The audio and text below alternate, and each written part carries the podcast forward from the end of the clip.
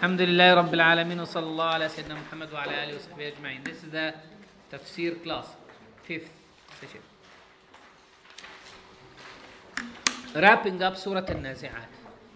So we said earlier that Fir'aun, to whom Musa alayhi salam was sent, Allah subhanahu wa ta'ala addressed Musa to be soft with him. Because Fir'aun, who was a tyrannical figure, had every reason to refuse this message and not to listen to it. And the way to approach people who are rough is to treat the roughness with a bit of softness. So after telling us that Allah subhanahu wa ta'ala has given Fir'aun opportunities, uh, after giving him opportunities and him refusing to listen, refusing to return, refusing to repent, Allah subhanahu wa ta'ala punished him severely. So now, the Quran wraps up this scenario by saying to people, فإذا جاءت الطامة الكبرى يومئذ يتذكر الإنسان ما سعى. وبرزت الجحيم لمن يرى. الطامة طمة in Arabic means to overwhelm someone. طمة is طاء and meem مشددة. means to overwhelm. autumn are the mountains big mountains. They are called autumn or atam because they overwhelm the size of human beings. When you stand next to the mountain you realize how small you are. so Allah subhanahu wa ta'ala says when this overwhelming event arrives, it is only then that people will remember what they have done. As much as at the beginning of the surah, Allah subhanahu wa ta'ala said that these people will remember that they will they were in denial of the arrival of this day and therefore they will be in complete shock when it attacks them, when it comes upon them. فإذا جاءت الطامة الكبرى يومئذ يتذكر الإنسان ما سعى وبرزت الجحيم لمن يرى on that day people will remember they will either, either be losers who realized that they built on the bridge that is called dunya and they didn't prepare for this day and these, are, these will be the losers and there will be good workers who competed as at the beginning of the surah Allah subhanahu wa ta'ala highlights that universe is in competition the stars are in competition, the angels are in competition, the horses are in competition. Everything is in motion in this universe to fulfill the commands of Allah subhanahu wa ta'ala. So these individuals who compete with the universe move, understand that they can't build and they can't settle and they can't live on a bridge, they will realize the value of their work. Allah subhanahu wa ta'ala said in another surah that on the day of Qiyamah, the people of Jannah will say, Alhamdulillah alladhi adhaba anna al-hazan. We praise Allah who has taken all the that exhaustion from us. Like they were exhausted in this life. They all the, the exhaustion and all the, the trouble and sadness has been taken away.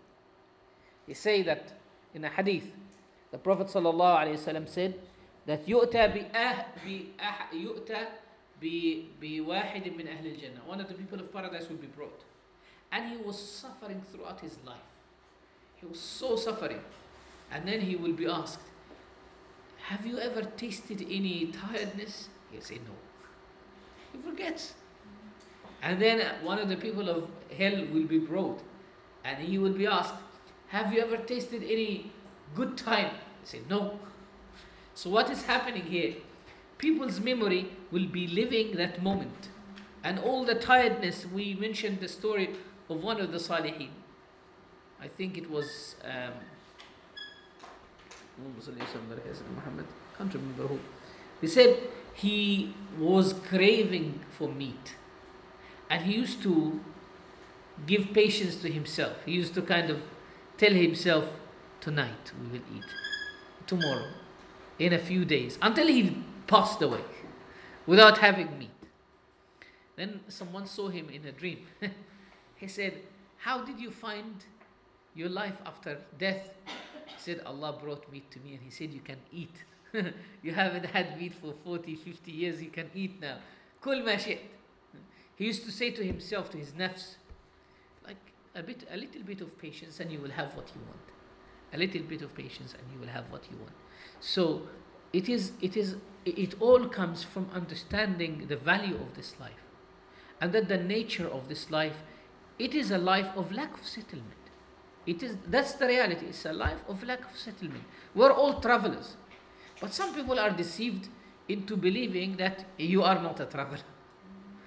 So Allah subhanahu wa ta'ala brings this image so that we know what, what is the value of this life and what are we supposed to be doing here. Is it because we, one day there is like 1,000 days of our current day, so that like if they spend one day in a hellfire, it will be way more than the all It is not- So it's not ju- comparison, it's like infinity, one to infinity. It is not just that, ya Tara. It's not just that. Even in our life, when you suffer for something, someone is suffering to bring his wife from abroad into this country.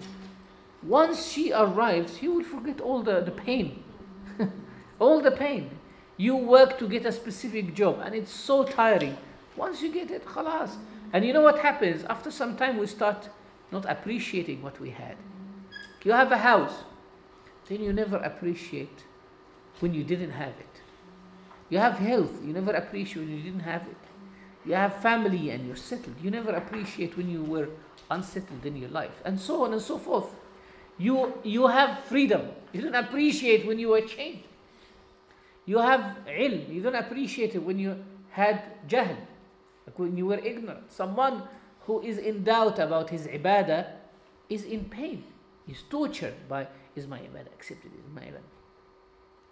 Sometimes I even uh, share this with some people. I say, if Allah enables you to read Quran, have the ability to read Quran, you should appreciate it. There are people whose wish is to read Fatiha properly or to, to be able to open the Mus'haf and read it.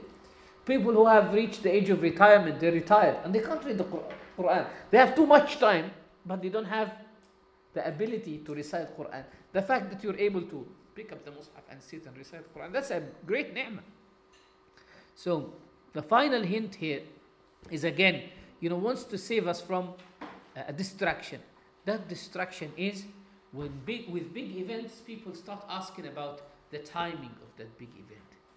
When we talk about the end of times, for example, people start asking about who is a Dajjal? Or where is he now? When is uh, Imam al-Mahdi coming out? When is this happening? When is this happening? Islam is not a religion that wants us to be busy with the events because the events themselves are part of the qadr of Allah that will occur. Your job is to be busy preparing yourself for that event. When you book a flight to travel abroad, you won't be busy with the time of the flight. You would be busy preparing your bag, making sure that you are in the airport on time, making sure that you have enough time to board your flight, making sure that you've got enough clothes that will cover you while you are in, in your journey. But imagine if you keep asking, Oh, when is your flight? When is my flight? When is my flight? When is my flight? And you don't prepare for anything. Then the flight will come upon you and you haven't moved from your position. So people that and, and, and this is also again, you know, from the signs of a practicing, uh, procrastinating soul. People of Jahiliyyah were asking the Prophet ﷺ, متى الساعة? When is the day of judgment? يسألونك عن الساعة أيان مرساها When? When will it arrive? You know, the word sa'a, hour, is used in a, a hadith with various meanings. One of its meanings is the day of judgment, and one of its meanings is death. Death. The hadith, the Prophet ﷺ is, is narrated from the Prophet ﷺ, it's in Bukhari that a group of Bedouins came to the Prophet ﷺ and they had a child with them. ثم قالوا يا رسول الله متى الساعة They said, O Messenger of Allah, when is the Sa'ah? So he وسلم, understood that they don't they're not talking about the day of judgment. So he said, in asha Hada, like in, in ammara hāda. if this child lives, taqumu sa'atukum, your sa'a will come. Meaning, if this child lives further, like he, he lives his normal life, the last of you would have died before he before he dies. So sa'a as well means the time of death of a certain individual. That's why you say, Mata sa'ati, when is my hour? Meaning, when is my time? When is my departure? But as as as it refers to the day of judgment. But in some hadith of the Prophet subhanAllah, this is an example of how people who just read uh, books like Al-Bukhari and, and big books of hadith without mastering the Arabic language, they might fall into traps. There was this guy, he's a kind of a, he's a scientist from uh, Palestine. He lives in Austria. And uh, he's a good reader. He reads a lot, immensely. You know, he's all over the place. When, when you listen to him, a lot of lay people will be misled. He speaks Arabic, which is good, only, so that he doesn't mislead more, more than uh, more people. So this guy, he's a good, very avid reader. Like you wouldn't believe yourself. But because he doesn't have a teacher who guides him what to read and when to read and how to read it, he's misleading people. So he ended up denying things in Bukhari, denying things in Muslim, and he would say to masses, to people, you know, if I find a narration in Bukhari and it goes against the Quran, I will throw it in the bin, like that. Why, and, and then one of the narrations that he quoted was this hadith. He said, How come the Prophet ﷺ say to these, this group of people that the sa'a, the, the hour, will happen before this child reaches an old age? Oh, can you believe that the Prophet ﷺ says such a thing like that? What he's talking about? The day of judgment. Like this guy doesn't understand. If he continues reading in Bukhari and other books of hadith, he will see another narration of the same hadith that says, إن ع- إن عاش هذا أدركتكم ساعتكم. If this boy lives further, your hour will, will, will, will come upon you, meaning your death will come upon you. أدركتكم ساعتكم. But sometimes people, because they don't study Arabic properly, he, he's confused. And it might lead them to deny things that are quite dangerous. Huh? And this is one of the, the, the, the mistakes. The other mistake is the aql, the mind, people's mind. Now sometimes they trust their mind and they deny the texts as well. So Allah subhanahu wa ta'ala says that the job of the Prophet wasallam is not to tell them the timing of the hour. It's not to tell them the day of judgment, when is it going to happen, but to tell them how to prepare for it. Surah Abasa, Allah subhanahu wa ta'ala gives us a big lesson in da'wah in this surah. Surah Abasa starts by telling us the story of the Prophet sallallahu was with a man called Abdullah ibn Ummi Maktoum. Abdullah ibn Umm Maktoum was a blind Sahabi.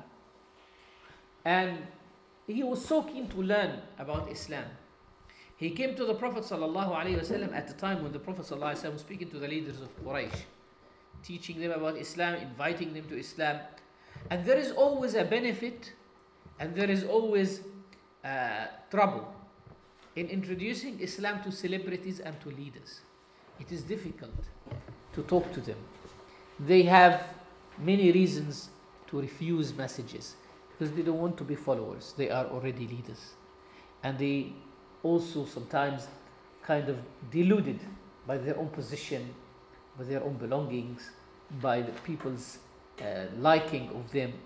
So the prophet ﷺ did not let their status stop him from talking to them. He was always talking to the leaders of quraysh being keen on guiding them and bringing them close to Allah subhanahu wa ta'ala. Abdullah ibn Umm Maktoum came at this moment to the Prophet sallallahu alaihi wasallam. And the Prophet sallallahu alaihi wasallam saw that the priority at that time would have been talking to these leaders and focusing with them. So the surah, Surah Abasa, came down not to blame the Prophet as some people might think, but to set an example for us that we should not let the da'wah of people who are leading in the society distract us from giving da'wah to people who are possibly less fortunate or uh, who are lower than them. Since the Prophet ﷺ is an example for us, he's a good example. So we would have followed him in giving more da'wah to leading figures in the society. And since giving da'wah to these leading figures is quite a sweet thing. So the Prophet ﷺ being a prophet, being an, uh, a recipient of revelation, he was safe from seeking dunya in doing da'wah to these people. But we might not be immune from that. We as humans, we might not be immune from that. So in order to protect us, Allah subhanahu wa ta'ala said, عَبَسَ وَتَوَلَّى So this, these ayat is what we call in Arabic naskh, abrogation. It came to abrogate a prophetic behavior in a specific situation, cancel it that you can't follow this anymore. Prophet ﷺ was commanded to give time to these people and to let Abdullah ibn Umm Maktoum wait. And since we might follow him in doing the same thing, the Quran comes down and says, No, you can't follow him in doing this thing anymore. عبس why is that because for him since he's a prophet he is protected from any dunya inclinations but for us it might not be the case so Allah subhanahu wa ta'ala says عبس وتولى أن جاءه الأعمى وما يدريك لعله يزكى the message here yes it's addressed to the Prophet صلى الله عليه وسلم but it's meant for us it's as if Allah subhanahu wa ta'ala says don't let people's status stop you from doing da'wah to them but don't let that distract you from giving priority to, ya- to, pe- to others overcome the personality of the invitee we mentioned t- this morning about Dimad al-Azdi and how he came as a healer to the Prophet ﷺ and he went away as healed. And we also talk about Al- Walid ibn al-Mughira who was sent by Quraysh to try to dissuade the Prophet ﷺ from continuing his message. And the Prophet ﷺ did not stop from offering Islam to Al-Walid ibn Mughira, reciting Quran to Al-Walid ibn Mughira. It's an opportunity. If sometimes a person who's coming to you with a message, if you are put off by that and you don't take that opportunity, you might lose forever The Prophet ﷺ, with any individual who came with any uh, uh, intention to the Prophet ﷺ, the Prophet ﷺ always had the message offered to him. He wouldn't let him go without making him hear the words of Allah subhanahu wa ta'ala. and the fact that the poor were the leaders in the councils of the Prophet ﷺ, war in wartime and in peacetime, that itself proves that the Prophet ﷺ did not have an inclination towards the rich and leaving by leaving the poor. Allah subhanahu wa ta'ala says, عبس وتولى أن جاءه الأعمى وما يدريك لعله يزكى أو يذكر فتنفعه الذكرى And after that, since this surah is the surah of the, of the message, Allah subhanahu wa ta'ala talks about the nature of the message. What's the nature of this message the Prophet ﷺ was introducing to Quraysh leaders and others? The Quran says, كلا إنه تذكرة. This Quran is a lesson. فمن شاء ذكره. For who, for which those of you who wish to be taught, uh, to, wish to be taught, should learn. فمن شاء ذكره. And then the Quran says, في صحف مكرمة مرفوعة مطهرة بأيدي سفرة كرام بررة. This message is a pure message. It is written on honored, exalted, pure pages by the hands of noble, virtuous scribes, referring to angels. And you know, again, you know, this is a, a, metaphorical thing because how would the angels write? Because the Quran says here, written on honored, exalted pages. Which pages? What pages is the Quran talking about? No pages that are made of paper, no pages that are made of uh, parchments or leather. These must be pages that are of different nature. And the writing, what was this writing? In which direction? With what? And how? So, all of this, again, it is something that belongs to the unseen that we cannot deci- decide the reality of. كلا إنه تذكرة The Quran is, is a reminder, is a lesson. فمن شاء ذكر The one who wants to learn it, the one who wish to be taught should learn. في صحف مكرمة It's a pure message that has been brought by a pure messenger and that leads to freedom from dunya and any interest in dunya. It's a clear message.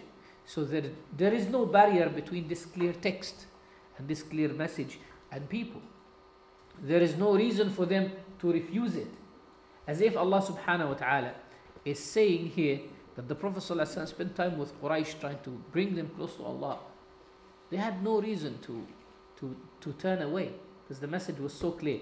So if the message is so clear, why is human beings so rejecting it? Why, uh, why is it that there are so many people who don't accept the Quran, rather attack it? The Quran also gives us the reason for that. So it says, قتل الإنسان ما أكفره Man is ungrateful. And we will see this uh, word ungrateful repeated repeatedly across the juz from Surah Amma onwards. The, that man is ungrateful. And this is the orig- original sin of man. Like if we are allowed to say that it's an original sin of man, meaning this is the, the biggest issue of man. that's stopping him from acknowledging the favors of Allah subhanahu wa ta'ala. It is not his the, the, the fact that he's uh, he's weak, it is the fact that he is in denial. He is kafur. Allah subhanahu wa ta'ala says, Inna al-insana la zalumun kaffar. In Arabic, kafara means to cover something. Uh, means to cover something. So man covers his weakness to show that he is strong. They relate that Muawiyah ibn Abi Sufyan, Sahabi, Muawiyah ibn Abi Sufyan, radiallahu ta'ala an, he was a man of strength. He was very strong, warrior. So when he was on his deathbed, a lot of people whom he disliked throughout his life, his enemies. You know, when you are on your deathbed, sometimes people visit out of sympathy and people visit just to see you weak. So he was on his deathbed and he knew who is his enemy and who is his friend. So when people would come, he would sit, try to like bring himself up and sit. And he said, Dress me in the best of my clothes. He's ill You know, dress me in the best of my clothes. And he'd sit like that. But one time, while he he's trying to, to kind of show his strength, he failed. You know, his hands couldn't carry him. So he recited these two lines of uh, uh, Jahili poet. He says, وَتَجَلُّدِي لِلشَّامِتِينَ أُرِيهِمُ أَنِّي لِرَيْبِ الدَّهْرِ لَا أَتَضَعْضَعُ My, pre, pre, like pretending that I'm strong for those who are coming to look at me, showing them that uh, the e- events of life cannot beat me, like difficulties of life cannot overcome me. وإذا المنية أنشبت أظفارها and when death he makes death similar to a prey bird he says when when the claws of death are in, all over your body ألفيت كل تميمة لا تنفع any amulet will not help you like no medicine can help you when death is is there when death is upon you nothing can help you can try to be strong but you cannot be strong the reality is you cannot be strong your arms can fail you your legs can fail you your mind can fail you وإذا المنية أنشبت أظفارها ألفيت كل تميمة لا تنفع nothing can help so that shows that man wants to look strong while he's weak man wants to look smart while he is idiot or stupid man wants to look that he is rich and he's not. Man wants to look knowledgeable. While he's ignorant. That's a reality. They say if there is nothing bad in ignorance except that those who are ignorant they try to dis, like kind of like distance themselves from it and claim join the the, the, the, the caravans of, of knowledgeable people and pretend that they are knowledgeable. That's enough.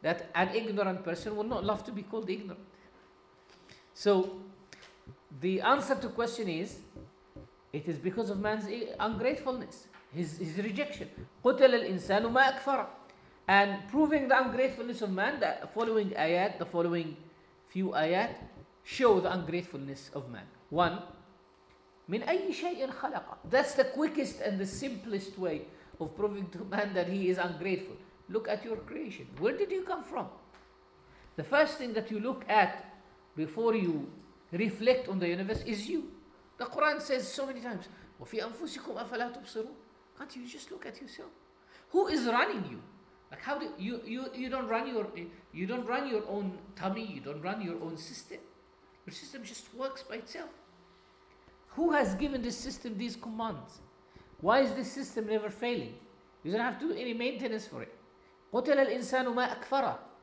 like woe to man how ungrateful he is من أي شيء خلقه what did God create him from من نطفة خلقه فقدره he's created from a droplet that droplet could have gone anywhere could have fallen anywhere and could have if it falls anywhere else outside his mother's womb he wouldn't have come to being he wouldn't have been created من أي شيء خلقه من نطفة خلقه then فقدره imagine if that little uh, sperm from which we're created we just developed in that shape with tails and a head.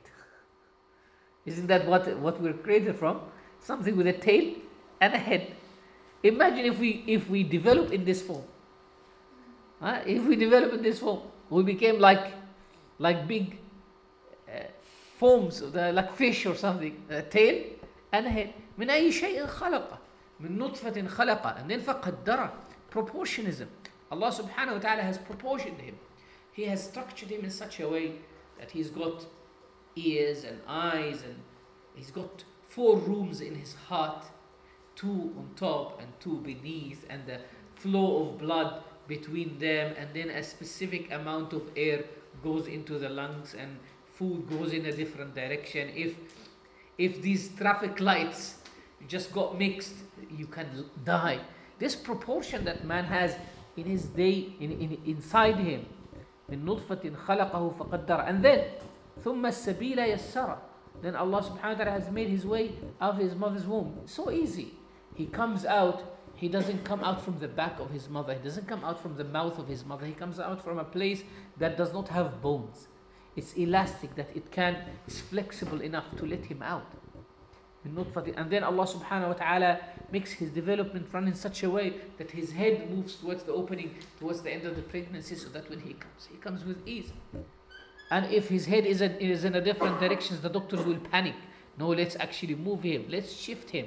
And then the, the amount of blood that goes into his tummy and that feeds him while he is in his mother's womb is, is it's, it's, it's accurate and it's proportionate and as soon as he comes out he learns how to find his way for food so he moves completely from a food habit through his navel to a food habit through his mouth and then the, the, qui- the, the kind of the slow independence from mother's milk that synchronizes with the growth of teeth.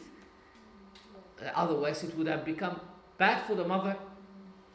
ثم السبيل يسر. That's the, ثم السبيل يسر. And he made his way easy, not only out of his mother's womb, but he, السبيل يسر. How to see the light after he comes out of his mother's womb. Complete darkness for nine months. He would have lost his eyesight. And he knew how to pick the sounds.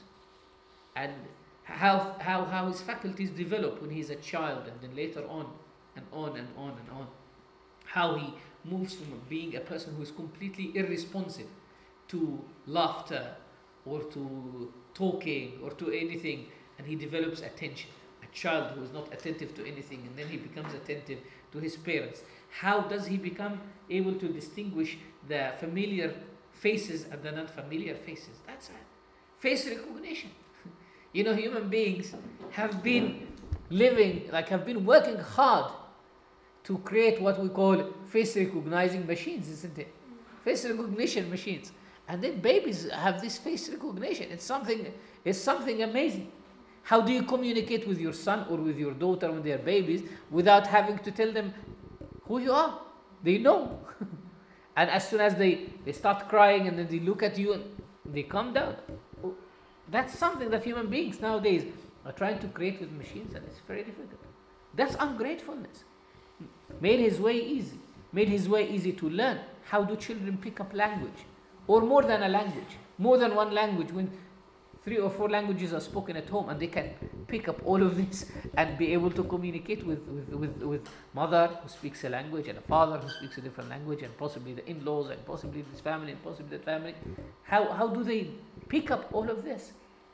ثم السبيل يسر the, the, the way of learning uh, then ثم أماته فأقبره and here, here is like the Quran in this surah moves from creation to death ثم أماته فأقبره and when he dies he's not treated like anything else that is thrown in anywhere that can be burned or can be chucked in the in, in the rubble no he has to be buried and they know his place they know where he is buried who knows that the places where animals are buried no one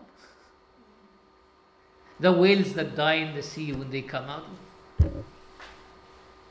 that Allah subhanahu wa ta'ala has made the the the the the, the, the, the maita like the dead the dead body of a human being pure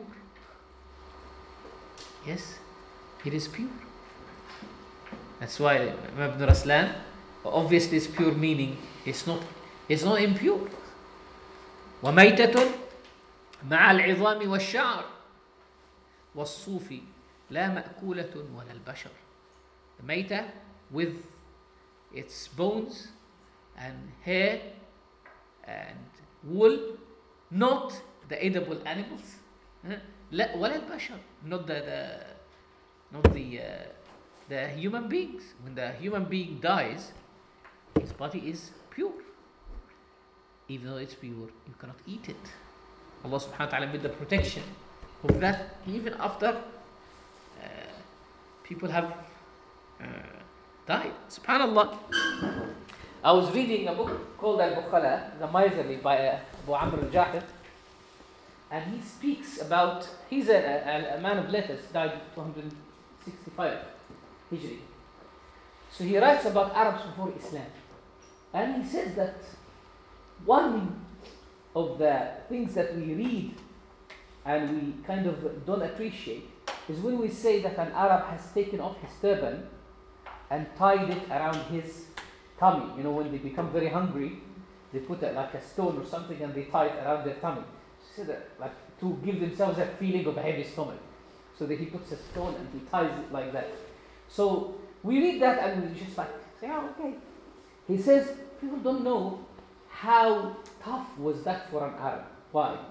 He says because Arabs never ever took off their turbans. Turbans for Arabs were so vital. They lived in a hot desert, yet they would what?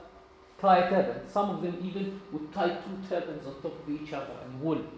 And for someone who wears turban all his life, 20, pre- pretty much 24 hours a day, in such a hot weather, taking off the turban almost leaves your head naked and causes you so much headache. Try that. If you wear turban continuously and then you take it off, it causes you headache because you feel like as if your head is naked. He says for an Arab to take off his turban and tie it around his stomach, it's a torture for him because he is leaving the center of his thinking uncovered because he's driven by this, by, by, by, by starvation. And then he mentions some stories of one or two tribes in Arabia that ended up being cannibals.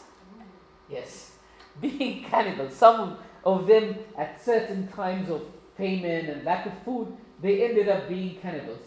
And like they, they, they killed one of them and they ate him. So he said, because Arabs, that was not a, a known thing in Arabia, Arabs took that as a shame. So all over Arabia, they were writing poetry about these guys and saying, You are the guys who ate one of them. And they even wrote, up, and all Arabs boycotted this tribe. They wouldn't marry from them. And they would say, whenever someone wants to marry, they say, Oh, we are not, we don't trust these women. They might grill us on the, on the wedding night and eat us. so they used to write something like that. So Allah subhanahu wa ta'ala has honored a human being even after his death that you have to be to bury a human being.